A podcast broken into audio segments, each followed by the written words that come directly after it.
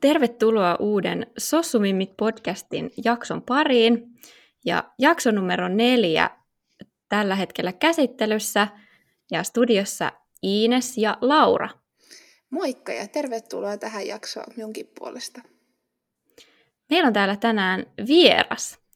Ja haluaisko meidän vieras esitellä vähän itseään, kuka on? Kiitos vaan. Kovin mielelläni sen teen. Eli olen Katajamäen Minna ja mä olen tunnetaito-ohjaaja, terapeuttinen ohjaaja myöskin, eli lasten ja nuorten psyykkisten ongelmien terapeuttinen ohjaaja, lasten ja nuorten tunnetaito-ohjaaja, jos tarkkoja ollaan. Sitten mä olen myös EFT-terapeutti. Ja jos jotain itsestäni vielä tähän kohtaan kerron, niin mulla on siis työura tuolta varhaiskasvatuksen puolelta. Liki 30 vuotta olen tehnyt siellä työtä ja osan siitä ajasta lähiesimiehenä. Ja nyt sitten toimin ihan täyspäiväisenä yrittäjänä. Koulutan ja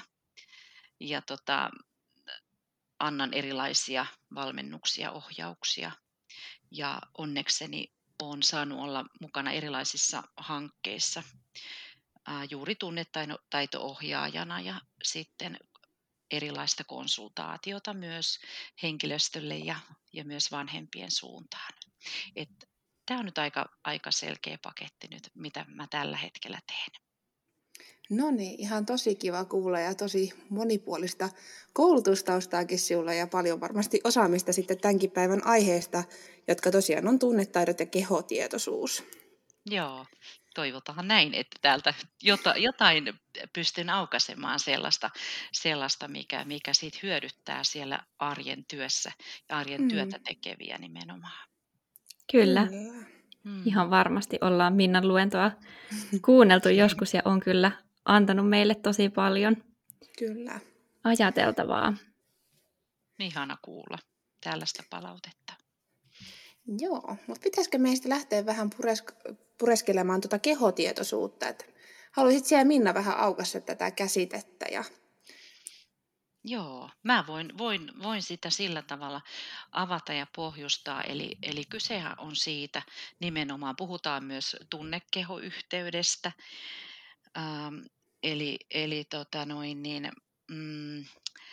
kyse on oikeastaan pohjimmiltaan meidän niin kuin itsetuntemuksesta, eli miten hyvin me ollaan yhteydessä omaan itseemme, ja kaikkihan lähtee nimenomaan sieltä kehotietoisuudesta, eli se on ihan kaiken perusta. Eli sen kehotietoisuuden voisi jotenkin lyhykäisesti määritellä niin, että se on nimenomaan sen oman itsen kuulemista ja sen tunnistamista, että mitä mussa tapahtuu itse asiassa, mitä mussa tapahtuu sillä tuntemisen hetkellä. Ja se on ihan äärimmäisen tärkeä työkalu. Se on kyllä ihan totta. Näin varmasti on. Miten pystyykö tuommoista kehotietoisuutta harjoittamaan jotenkin? Joo, ehdottomasti pystyy ja jotenkin tosi tärkeä sallia ja antaa siihen lupa myös niin kuin meille aikuisillekin. Ihan lopun elämää me saadaan sitä harjoitella ja tulla jotenkin lähemmäs itseämme ja omaa kehoamme. Ja tosi tärkeää, että lapsille ja nuorille sitä oman kehon kuulemista, että siihen annetaan mahdollisuutta sitä harjoitella ja jotenkin toistojen kautta myös kuulla itseä. Et mä näen sen niin kuin ihan joka päivä, kun mä tuolla arjessa myös työtä teen lasten ja nuorten kanssa, niin sen, että miten hirveän vastaanottavaisia alttiita lapset on sille, että joku ohjaa heitä tähän kuulemiseen ja tuntemiseen. Ja jotenkin vielä tosi tärkeä se jotenkin ymmärtää, että miten mitä pienempi lapsi on, niin sen selkeämmin hän on yhteydessä myös siihen kehoon ja keholliseen tuntemukseensa. Et se on jotenkin hirveän luonnollista ja luontevaa. Et me ollaan vaan aikuisena vieraannuttu ja vieraannutaan siitä kehon kuulemisesta. Et me ollaan jotenkin meitä on vietykin liikaa jotenkin tuonne niin kuin pään alueella askaroimiseen ja työskentelemiseen. Eli nyt vaan laskeutumaan niin kuin sieltä pään tasolta alaspäin sinne kehoon ja nimenomaan sinne sydämeen ja sydänyhteyteen. Niin justiinsa. Tuntuu kyllä, että niin kuin jotenkin sitä itsekin aina vähän niin kuin tavallaan jättää ne kehon semmoiset reaktiot ja tuntemiset muualle ja sitten jotenkin just keskittyy siihen, että mitä kaikkea ajatuksia siinä päässä niin kuin liikkuu, että varmasti tärkeää miettiä niin kuin totakin. Joo, ja jotenkin se, että kun meidät on jotenkin ohjattukin siihen, me aikuiset ollaan tosi alttiita sille, että meidän tulisi jotenkin ratkaista niin kuin jotenkin pään tasolla ja kognitiivisesti juuri näitä tuntemisenkin asioita, niin ehdottomasti just lupa siihen ja mahdollisuus niihin pysähtymisen hetkiin myöskin, koska jotenkin se, että kehohan on meidän tunteiden koti ja kehon viestit on niitä kaikkein rehellisimpiä viestejä, että keho ei valehtele. Me pystytään kyllä itseämme huijaamaan aikuisetkin niin pään tasolla tosi, tosi pitkälle. Uskotellaan itsellemme jaksamista ynnä muuta. Kyllä. Ja vielä tulee sellainen tärkeä juttu tässä, että mitä sanoitkin, että miten me jäädään herkästi sinne pään tasolle, niin se, että vaikka se keho niin kuin viestisi meille mitä, niin me herkästi jätetään just kuulematta niitä viestejä.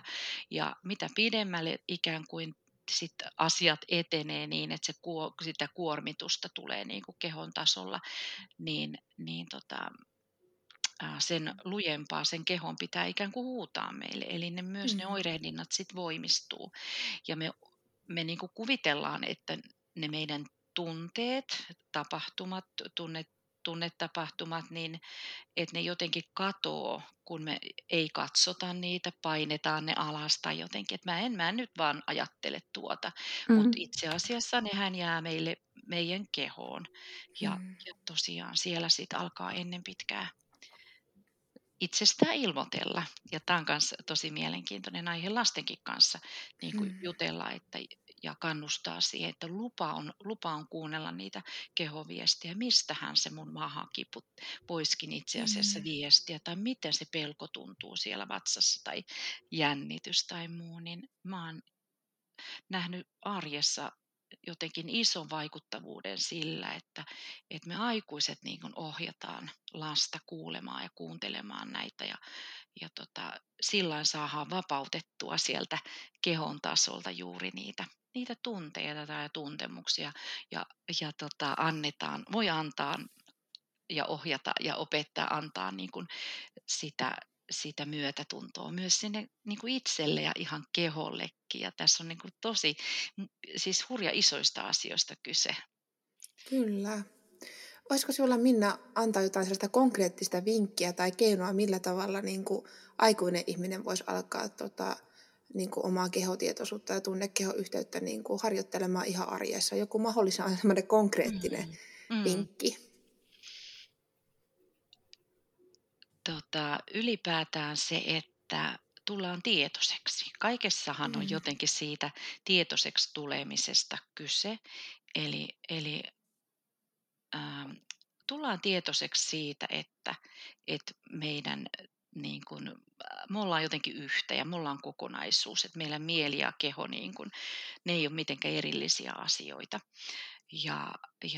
Et jotenkin arjessa, kun sitä arkea eletään, niin siihen, että me aletaan tunnistamaan niitä viestejä, kuullaan, niin sehän vaatii sitä, että me suunnataan sitä tietoisuutta niin kuin sinne kehoon ja omaan itseemme, eli sisälle päin. Kai siitä on niin kuin kaikessa kyse. Eli niitä pieniä pysähtymisen hetkiä suo itselle. Et se voi olla ihan joku semmoinen, puhutaankin tämmöisistä mikrotauoista esimerkiksi, että sä niin kuin vaan asetut ihan hetkeksi aikaa itsesi äärelle ja esimerkiksi semmoinen, että sä suljet silmät siinä asettuessasi ja laitat, koska vielä tuosta silmien sulkemisesta, niin siinä on ihan sellainen merkitys, että silloin me jotenkin päästään selkeämmin yhteyteen itsemme kanssa ja kuullaan selkeämmin itseämme, kun meillä on silmät suljettuna. Niin sit voi laittaa vaikka vasemman käden tuohon rinnan päälle ja jos tuntuu, niin oikean käden sinne alavatsaan ja ihan siinä kuunnella hetken aikaa. Kosketuksella annetaan sitä turvan tuntua tietenkin itselle voidaan suona ja jotenkin todennetaan, että hei mä kuulen sua. Ja siinä voi vaikka hengitellä vähän syvempään hetken aikaa. Me tullaan siinä jo tietoiseksi siitä, että mitäs musta itse asiassa nousee, minkälaisia olotiloja, mitä fiiliksiä. Et ihan tämmöinen pysähtymisen hetki, että päättää suoda itselle. Sitten ihan siinä sitä arkea, kun eletään, niin se, että kun se keho viestii meille sit niitä vaikka kivun kautta tai kiristyksen kautta tai muuta, niin jotenkin aletaankin kuulla. Eli suunnataankin huomiota siihen vaikka nyt, että vitsi kun nämä hartiat tuntuukin hirmu kireiltä ja jotenkin jännittyneiltä, niin suunnataankin sitä meidän katsetta vähän niin kuin sisäänpäin sinne hartioihin ja vähän niin kuin kysytään sisäisesti itseltä, että hei, mikä siellä nyt oikein painaa tai että olisiko niillä mun hartioilla itse asiassa mulle jotain kerrottavaa.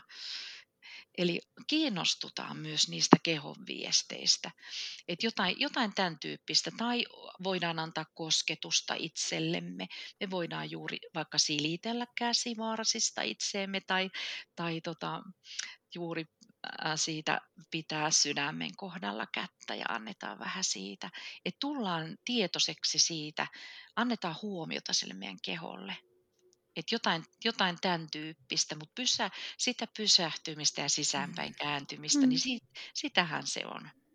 Niinpä. Tai sitten hei, se voi olla ihan joku semmoinen ihan niin kuin rentoutumisen hetki, puhutaan kehoskannauksesta, eli ihan tietoisesti sä niin kuin asettaudut levolle ja siinä tietoisesti alatkin mielessäsi suunnata huomiota eri kehon osiin ja ihan kuulla sitä, että millaista oloa itse asiassa siinä kohtaa mun kehoa mä alankin niin kuin kuulla ja tunnistaa. Ja tässä kun me kehoamme kuullaan, niin jotenkin semmoinen kiinnostus edellä. Niille aistimuksille, niille asioille sun ei tarvitse tehdä mitään, sun ei tarvitse ratkaista mitään. Se riittää, että sä kuulet ja oot niin kuin kuulolla niille aistimuksille, niille tuntemuksille, mitä sä sieltä omasta kehosta niin kuin sulle nousee tietoisuuteen. Aika lohdullinen ajatus. Niin, vähän tämmöinen pidempi. Tuntuu, että sitä haluaisi avata sanallisesti niin jotenkin, että jokaiselle se jotenkin aukeaa, se tulisi ymmärrykseen. Että siitä toivon kyllä vahvasti että jotenkin toi kehotietoisuus, niin se on ihan äärimmäisen semmoinen hyvää tuottava tekijä jotenkin, kun se on aina meillä mukana, aina mahdollista jotenkin olla itsensä puolella sillä tavalla, että me kuullaan itseämme ja me ollaan itsemme ja kehomme niin kuin asiantuntijoita.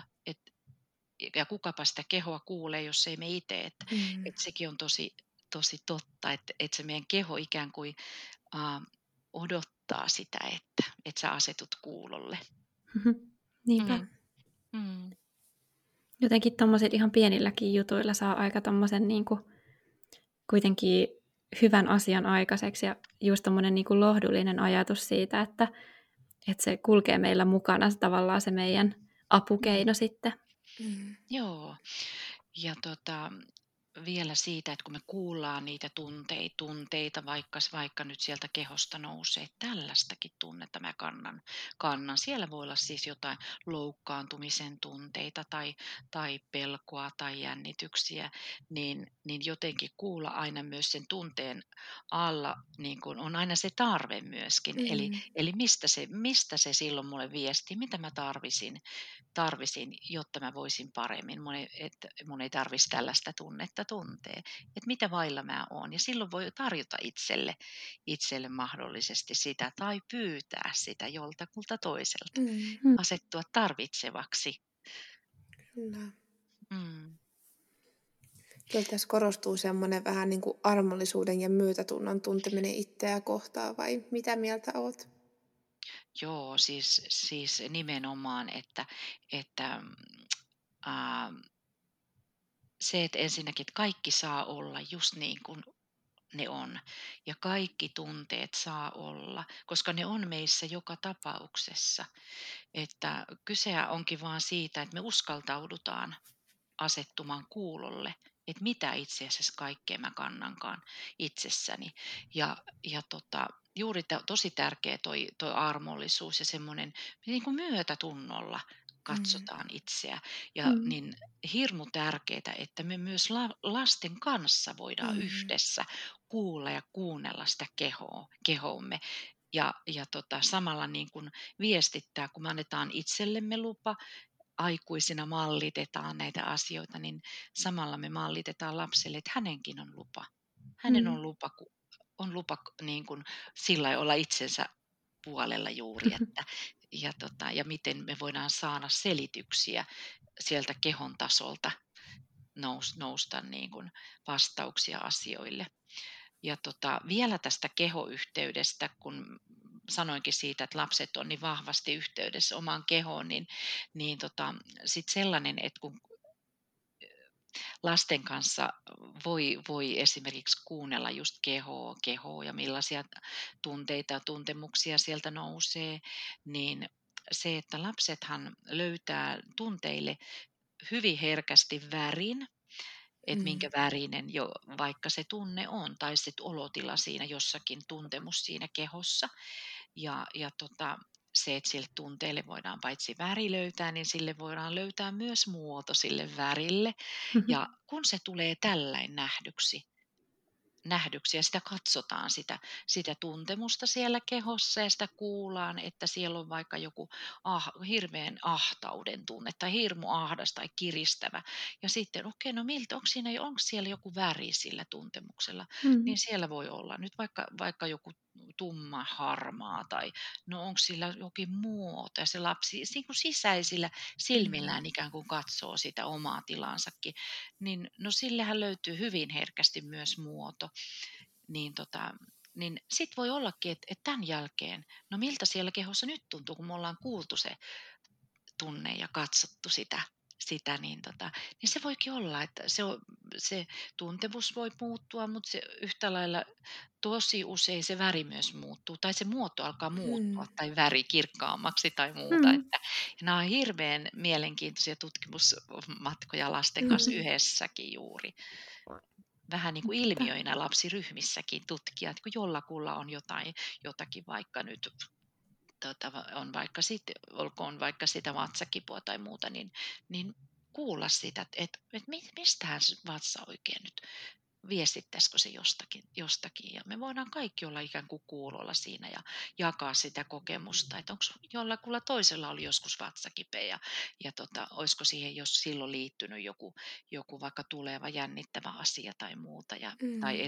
Niin sekin, että saa jakaa myös niitä kokemuksiaan ihan just näistä kehollisistakin asioista, niin on jotenkin hirveän just lohdullista ja armeliasta ja armollista ja jotenkin tuo niin kuin meitä niin kuin ihmisinä yhteen ja sitä inhimillisyyttä ja että ollaan niin kuin ihmisiä ja sitä ihmisyyttä nimenomaan ja meissä on jotain yhtä myös ja samanlaista juuri kaikki tämä tämmöinen inhimillisyys myöskin. Eli se on tavallaan siis semmoista yhteyden rakentamista niin kuin itteensä, mutta myös sitten toisiin ihmisiin. Että tärkeä asia kyllä. Joo, ja itse asiassa kun yhdessäkin näitä jaetaan, niin siinä myös tulee se mahdollisuus, paitsi että me voidaan juuri ja harjoitellaan sitä myötätunnon antamista itselle kaikella tavalla, myös kosketuksella, niin me voidaan myös harjoitella myötätunnon antamista toiselle. Eli lapsi jotenkin hyvin luonnostaan tämmöisessä, kun aikuinen sitä jotenkin sensitiivisesti ohjaa tämän tyyppisiä tilanteita, tai hetkiä, niin lapset luonnostaan haluaa tahtoa hyvää toiselle. Ja jotenkin mulla on se kokemus juuri, että miten me voidaan auttaa tätä nyt. Että voidaanko me tehdä jotakin sellaista, mikä helpottaisi tämän lapsen oloa vaikka. Mutta siihen tarvitaan aina se aikuisen jotenkin se malli, että on lupa siihen sallivuudelle juuri. Miten sitten tällaiset käsitteet kuin vakauttaminen ja maadoittaminen, miten ne liittyy näihin tunteisiin tai tunteiden kehollisuuteen? Joo, se, että me tullaan jotenkin takaisin omaan kehoon. Kehollisuudestahan vakauttamisessakin on kyse, eli me tullaan takaisin siihen turvan olotilaan. Turvan olotila on se olotila, missä me ollaan jotenkin läsnä itsessämme, läsnä kehossamme. Ollaan tultu takaisin ikään kuin siihen omaan itseen sisälle. Eli nimenomaan se vakauttaminen ja maadottaminen, niin se, että kun me herkästi pompsahdetaan joko ylivireystilaan tai alivireyteen, niin nimenomaan se, että me voidaan auttaa itsemme erilaisillakin keinoilla takaisin, vakauttaa sitä oloamme tai toisen oloa auttaa myös, ohjata lasta niin, että hän pääsee sieltä yli tai alivireydestä takaisin siihen puhutaan tämmöisestä optimaalisesta vireystilaikkunasta, eli siihen turvan olotilaan, hänen turvan olotilaansa. Tai sitten itsestä puhutaan, tai yhtä lailla todellakin työntekijöinä myöskin aikuiset. Ja ne voi olla erilaisia kehollisia menetelmiä myös. Ja jokainen löytää varmasti oman tapansa, millä sä pystyt vakauttamaan tai maadottaan itseäsi takaisin siihen turvan oloon. Et jos me vaikka nyt ajatellaan, että me ollaan ylivireydessä, tai lapsi on, niin miten me voidaan auttaa sitä lasta maadottumaan tai takaisin siihen turvan oloon, niin kaikki esimerkiksi siilittely, hyräily, sitten voi olla aikuiselle esimerkiksi kuuma suihku voi olla sellainen, että se vesi voi olla sellainen, mikä palauttaa ja rauhoittaa sut takaisin.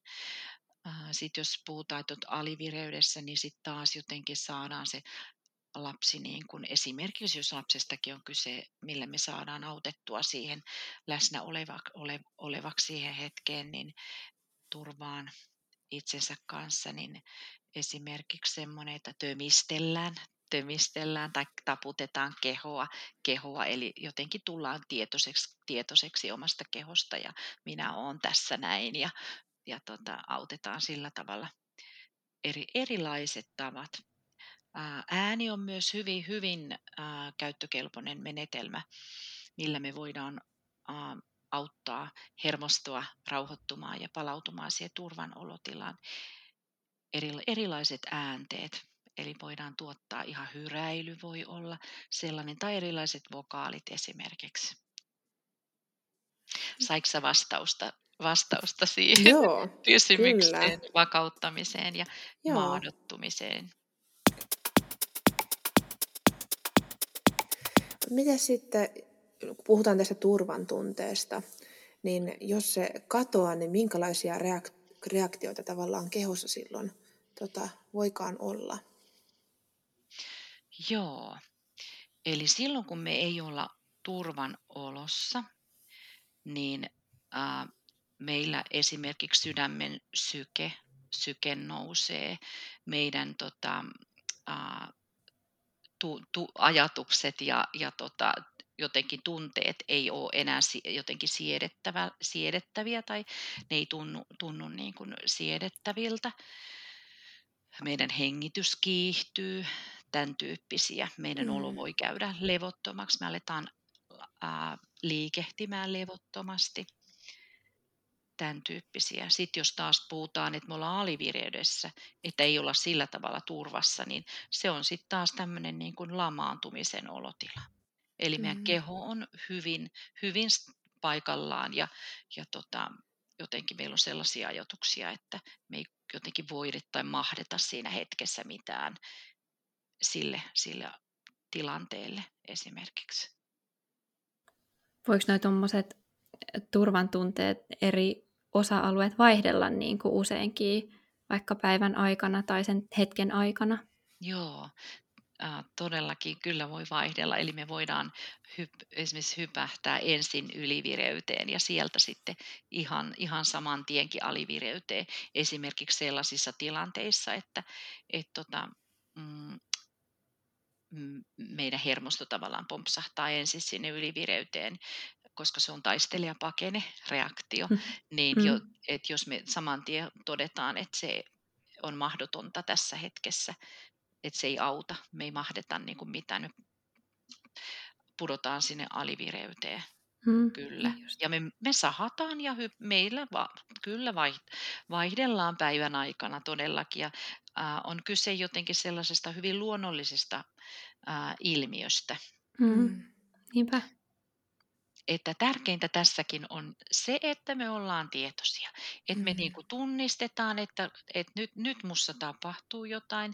Että kehohan sen viestii, että nyt mä en niin kuin, että tässä tilanteessa on jotain. Siitähän se viestii, mikä vie mua nyt pois siitä mun turvan olotilasta. Ja miten mä voin siinä turvan olossa olla ylivireydessä tai alivireydessä. Et se on se ihanteellinen tila että vaikka mä menen välillä sinne pois siitä optimaalisesta vireystilasta, siitä turvan olotilasta, ikään kuin sitä ikkunasta, niin silti mä voin turvassa tuntea sitä ylivireyttä tai alivireyttä.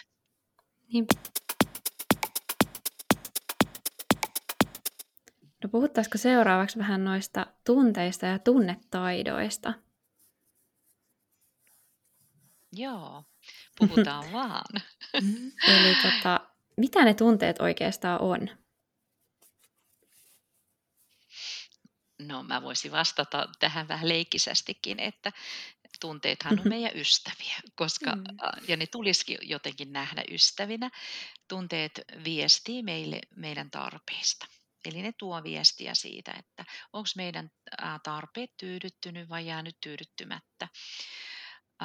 Me kaikki ihmiset tunnetaan tunteita kaikkialla maailmassa, ne on globaaleja. Niiden esimerkiksi ilmaisemisessa voi olla eroja se, että miten niin kuin kulttuurissa hyväksytään tietynlaisten tunteiden tietynlainen ilmaiseminen. Joo, mutta kaikkinensa siis niin, omia tunteita, niitä on tosi tärkeä ja hyvä kuulla. Ja se useimmiten riittääkin, että sä kuulet sen tunteen, se tulee kuulluksi, niin selvitään hyvin ja useimmiten sillä ei tarvita yhtään mitään sen enempää. Ja tunteet ei ole ikuisia, niillä on elinkaari. Ja elämämme aikana me kerätään tunteita, puhutaan tämmöisistä tunnekertymistä. Meillä jokaisella on myös tunnehistoriamme, samoin kuin meillä on kosketushistoria. Eli se oma kasvuympäristö vaikuttaa tosi paljon siihen, että millainen suhde meillä ylipäätään tunteisiin ja tuntemiseen niin kuin, muodostuu. Ja kaikkia tunteita tarvitaan. Herkästi me ihmiset lajitellaan, jotenkin on hyviä ja huonoja tunteita, mutta on vaan itse asiassa tunteita. Ja tunteethan tarttuu myös. Ja jos tunteista vielä sen verran, että että perustunteet on, esimerkiksi mä käytän tällaista jakoa kuin että ilo, viha, suru, pelko ja sitten häpeä. Mm. Ja tunnehan on aina oma, eli sillä, joka sen tunteen tuntee, eli tuntijalla on aina vastuu siitä tunteesta, eli miten hän toimii sen tunteen kanssa, mikä hänessä juuri viriää tai mitä hän tuntee sillä hetkellä, mitkä on hänen keinonsa toimia sen tunteen Niinpä. Kanssa.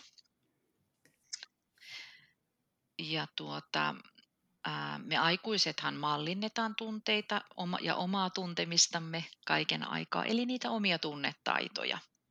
Eli mitkä on mun keinoni toimia juuri omien tunteideni kanssa, tai että mikä on mun suhteen ylipäätään tunteisiin tai tuntemiseen.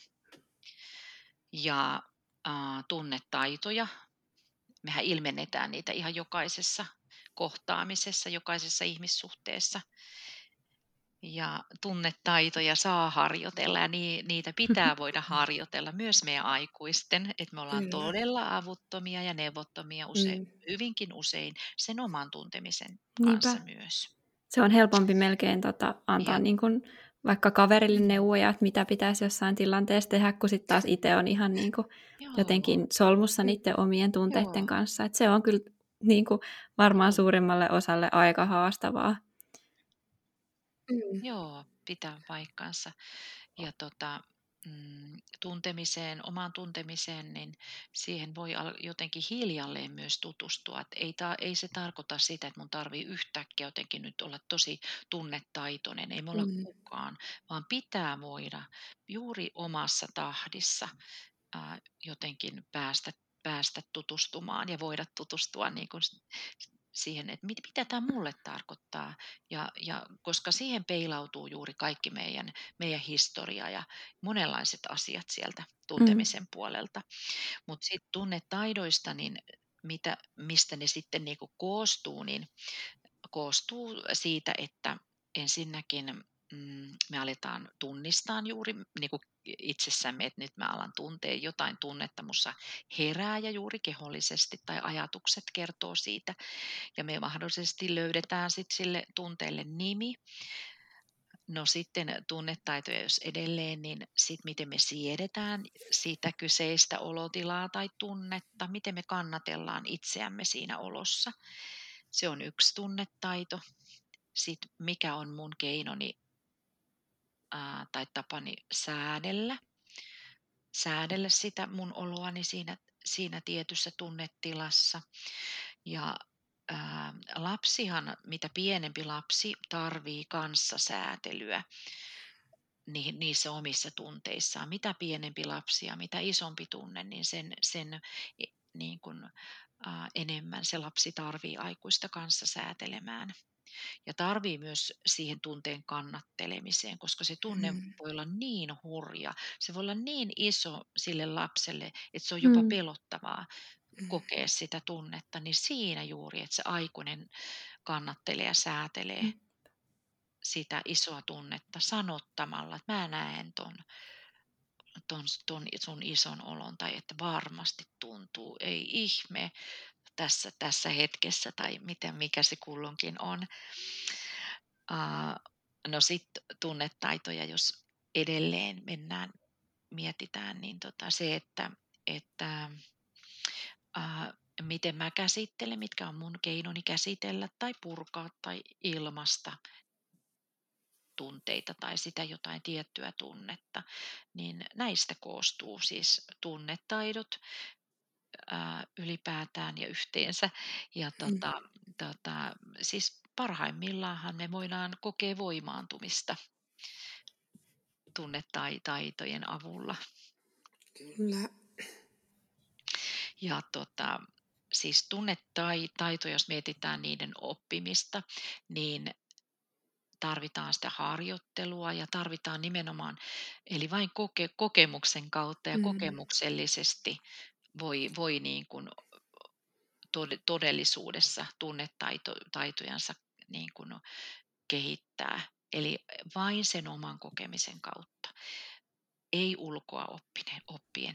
Me voidaan lukea asioita ja me voidaan niin kuin kuunnella, mutta vasta se oma kokemus antaa sen todellisen ja syvän niin kuin ymmärryksen siitä, mitä se tunteminen on ja mitä silloin mussa tapahtuu. Ja kun me saadaan itse kokea niitä asioita, me aletaan nähdä sitä samaa jälleen toisessa. Ja me ihan eri tavalla. Niin kuin esimerkiksi jos mietitään meitä aikuisia, niin ehdottomasti tunnetaitojen opetus ja pitäisi alkaa meistä aikuisista. Se on ainoa reitti.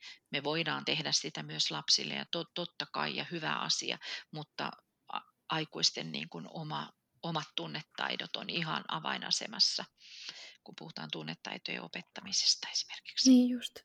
Se on kyllä ihan totta ja tosi tärkeä ja tuntuu, että kauhean ajankohtainen teema tämä tunnetaidot ja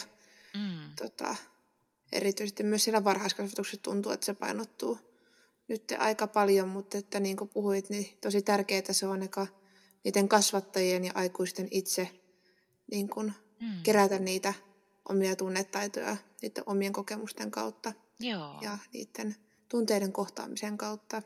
Joo. Et on kyllä tosi mielenkiintoista. Joo, tässä on tosi iso pointti asiaan myös se, että miksi se aikuisen omien tunteiden niin kuin kohtaaminen ja tunnetaitojen vahvistaminen on niin avainasemassa. Niin ensinnäkin, että se aina kun aikuinen vahvistaa omia tunnetaitoja, niin se vaikuttaa suoraan hyvällä tavalla aina lapseen. Ja se, että kun me jotenkin tutustutaan siihen omaan tuntemiseemme, me aletaan kohtaamaan myös semmoisia niin kuin kohtaamattomia asioita mahdollisesti sieltä omasta niin kuin tunnehistoriastamme. Ja kun me ollaan ne kohdattu ja niin kuin lopulta myötätunnolla katsottu sitä kohtaa mun elämässä, niin silloin ne asiat ei tule vaikuttaa siihen niihin kohtaamisiin minun ja niin kuin lapsen väliseen vuorovaikutukseen, vaan mä otan vastuun niistä omista tunteista. Eli silloin mä niin kuin jotenkin tunnistan niissä hetkissä, että mikä nousee minusta, kun mä alan tunteen esimerkiksi kanssa niissä erilaisissa hetkissä. Me myös kovasti tunnetaan aikuisina, meissä herää erilaisia tunteita. Niin mä tunnistan, että tämä on mun tunne, jostain syystä minussa herää nyt kovasti, vaikka nyt tässä on jotain sellaista, itse mä ihan raivostun tässä hetkessä, niin silloin mä en kaada sitä jotenkin, se ei tule siihen vuorovaikutukseen sen lapsen kanssa, vaan mä tunnistan ja otan jotenkin sisäisesti siitä vastuun ja koppia, että kuulen sen oman puhutaan sisäisestä lapsesta. Eli pidän huolta itse siitä nyt aikuisena ja silloin se lapsi mun ulkopuolellani oleva lapsi, niin hän on jotenkin niin kuin, saa siinä olla omana itsenä ja omien tunteittensa kanssa. Ja vain silloin mä voin todellisuudessa auttaa häntä. Kyllä, sehän käy niin kuin ihan järkeen kyllä, että tietää itse tavallaan, miten siihen asiaan reagoi, niin pystyy sitten vähän niin kuin säätelemään sitä. Ja mietin tuommoista niin kuin tunteiden sanottamista vaikka lapsille, että miten tärkeää sekin on. Joo, ehdottomasti. Hyvä, kun nostit sen vielä tähän erikseen. Eli ei juuri se, että kaiken aikaa me aikuisina sanotetaan, eli tuodaan näkyväksi sitä tuntemista, omaa tuntemista tai vielä juuri sen lapsen tuntemista, silloin kun sillä lapsella itsellä ei ole esimerkiksi ei ole tunnesanoja käytössä ja jotenkin, että vain sitä kautta me voidaan vahvistaa tai sitä kautta vahvistaa sen lapsen niin kuin tunnetaitoja. Eli hän alkaa tunnistaa, että hei, tällä, mitä mä nyt tässä ilmennän omalla olemuksella, omalla niin kuin käytöksellä, niin tämä on tunne ja tällä on semmoinen nimi ja sitten alkaa niinku huomaamaan, että hetkinen, että nyt tämä on sitä tuttua, taas tämä on tämä sama, mutta tämä on siis, nyt tämä on sitä kiukkua tai tämä on surua esimerkiksi. tai että aikuinen jotenkin näkeekin sen lapsen käyttäytymisen ikään kuin taakse. Ja hän osaa sanottaa, että tiedätkö, mä näen, että kaiken ton vaikka tämän ärhentelyn alla, niin tiedätkö, mä näen, että näenkö oikein, että surettaako sua toi äskönen tai joku. Sekin, että nähdään, lapsi tulee nähdyksi niin kuin oikealla tavalla sen oman niin kuin tuntemisensa niinpä. Kanssa. On kyllä todella tärkeä aihe toikin. Että... Kyllä, ja minun tuli mieleen tuosta niin kuin siitä, että siitä tunteen vastuusta, että mun mielestä se on just tosi tärkeää, että aikuisetkin justiinsa näyttää lapsille, että niistä tunteita voi kontrolloida ja niitä voi hallita tai siis säädellä. Ja tavallaan se, että jos tulisi vaikka just tuommoista vihaa ja kiukkua kiinni tavallaan, että sekin on niin kuin sallittua. Ja myöskään, ettei lapsi vaikka syyllisty siitä sen jälkeen, kun on vaikka kiukutellut, vaan että tavallaan just validoidaan sitä ja niin kuin yrittää sen lapsillekin selittää, että mikä sen kiukkukohtauksen vaikka aiheuttaa, että siitä kautta sitä myötätuntoa lapselle itsellekin alkaa niin kuin sitten kehittymään. Joo, kyllä. Ja hirveän tärkeä tunne, just tuommoinen kiukku tai viha. Eli se viestii useimmiten meille siitä, että tässä tilanteessa tai hetkessä on ollut jotain sellaista, mikä ei ole ollut mulle hyvä. Eli tosi usein siinä on jotain, että me koetaan ja se lapsi kokee, että hänen rajoja on jotenkin rikottu. Eli se antaa meille voimaa, se antaa rohkeutta siihen ilmaisuun, että ei käy tai että hei, tässä oli nyt... Tämä ei tunnu mulle hyvältä tai tämä ei ole mulle hyvä. Eli kertoo niistä omista tarpeistaan myös ja niistä rajoistaan. Niin siihen just kannustaminen juuri, että on lupa ja kuinka voidaan niin kuin jotenkin rakentavasti nimenomaan ilmaista sitä omaa niin kuin, vaikka sitä vihan tai kiukun tai ärtymyksen tunnetta niin, että meidän ei tarvitse satuttaa ketään. Eikä meidän tarvitse olla niin kuin mitenkään epäkohtelijaita myöskään kenellekään, vaan se, että me voidaan olla niin kuin jämäkästi ilmasta se, että senkin sanottaminen juuri, että mä näen, että tällaista, mä näen ton sun tunteen, onpa tärkeä, että sä niin kuin, osaat sen noin ilmasta ja sille on lupa. Ja nyt mä osaan, niin kuin, kuulen sua ja osataan toimia niin, että jos se on semmoinen tilanne, että ja ainakin hän tulee kuulluksi, että on se sitten, miten siitä edetään, mutta ja sillähän viestitetään, että siitä, mitä hän tuntee, mitä hän kokee, niin se on arvokasta. Kyllä. Näinpä. Ehdottomasti tuo kuulluksi tuleminen tai sen kokemus niin on varmasti tosi tärkeää ihan sieltä lapsuudesta asti. Ja että vaikka tavallaan niin kuin jossakin tilanteessa vaikka aikuinen ei välttämättä voi samaistua siihen lapsen tunteeseen, että hänelle jostain tilanteesta tulee tietynlainen tunne, mutta tavallaan sen hyväksyminen, että tunteet on tosi yksilöllisiä. Ja tavallaan sen tilanteen käyminen jälkeenpäin on tosi tärkeää, ettei siitä jää mitään sitten ajatusvääristymiä puolin tai toisinkaan. Joo, siis eli se tunnehan on aina totta sille kokijalleen. Eli ei me voida mennä sanoa, että sä voit tuntea noin tai toi ei ole totta, mitä sä tunnet. Vaan se on aina totta, vaikka se meille jotenkin näyttäytyisikin vaikka ei niin relevanttina niin kuin jotenkin siinä hetkessä. Mutta se, että me kuullaan, että kato näin sinä tunnet, että se on sun tunne ja se on sulle totta ja senkin sanottaminen. Ja tuon kun sanoit just, että miten tärkeä se on, että näitä asioita niin kuin siellä lapsuudessa ja varhaiskasvatuksessa ehdottomasti, eli niin tärkeä, että niitä tuodaan lapsille ja näitä harjoituksia ja niitä voi toistaa. Että se voi toistamalla ikään kuin harjoitella näitä siis tuntemistansa ja tunnetaitojansa, niin sehän on mitä parasta niin kuin ennaltaehkäisevää työtä ja matalan kynnyksen jotenkin auttamista. Eli on jo keinoja ja työkaluja toimia sen oman tuntemisensa kanssa, plus että miten upeasti me niin kuin opitaan siinä kun me aletaan arvostaa sitä omaa tuntemista, me aletaan arvostaa toisen ihmisen tuntemista. Eli me kunnioitetaan omaa tuntemistamme, eli meidän itse arvostus nousee myös, niin silloin kun meidän on hyvä olla, me ollaan jotenkin selvillä, mitä mussa tapahtuu, niin ei meillä ole silloin tarvetta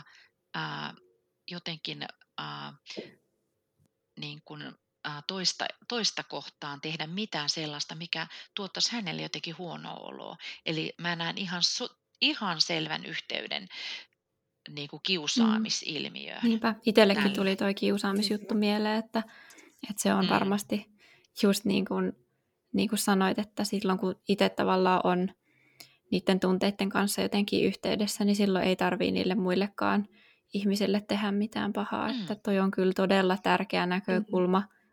Ja siis todella. Just niin kuin ihan tuonne varhaiskasvatukseen, kouluihin ja kaikkiin, että otettaisiin toi niinku huomioon ja alettaisiin opettaa niille lapsille oikeasti sitä, että miten niissä tilanteissa pitää toimia, niin mä uskon, että vähenisi nuo kiusaamistilanteet ja muutkin varmasti aika paljon. Joo.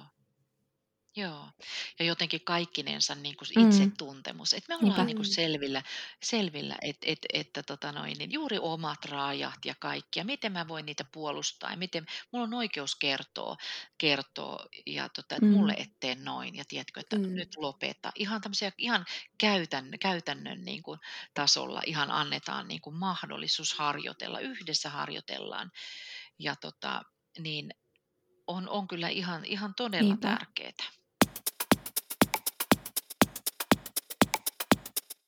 No nyt ollaan kyllä keskusteltu paljon näistä tunteista ja kehotietoisuudesta, ja tosi tärkeitä teemojahan nämä on.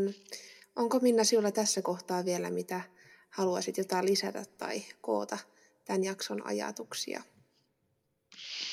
No tässä kohtaa voisin ihan vähän niin kuin jatkaa tätä ajatusta tai koota sillain, että kun me sitten ollaan yhteydessä siihen meidän kehoon, me kuullaan niitä viestejä ja tuntemuksia ja kaikkea olotiloja sieltä sisältämme alkaa nousta, niin se, että jotenkin lempeyttä siihen, eli vain havaintoja, että ei kritisointia siihen, että mä en saa tunteen noin tai mitä tämäkin on, vaan että jotenkin otetaan vaan vastaan ja jotenkin sen niin kuin lempeyden ja myötätunnon kautta kyettäisiin jotenkin vain kuulemaan, niin miten tärkeää ja jotenkin niiden pysähtymisten ja hidastamisen kautta niin kuin mahdollistetaan juuri sitä, että vain sillä tavalla me voidaan niin kuin tulla tietoiseksi niistä omista tunteista ja luoda sitä turvanoloa ja sitä kautta antaa sitä itsellemme myös sitä turvaa ihan omien ajatusten ja oman kosketuksenkin kautta. Kyllä. Että nyt vaan jotenkin sitä sellaista sydänyhteyttä myös omaan itseen. Se tähän on hyvä lopettaa. Kyllä, todellakin. Aivan ihana jakso kyllä, ja tosiaan tämä tämmöinen myötätunnon ajatus ja muu, niin halutaan se kyllä jättää nyt tästä kuulijoille sitten mieleen. Todellakin. Mutta kiitos Minna todella paljon tästä jaksosta, ja oli ihanaa, että tulit vieraaksi.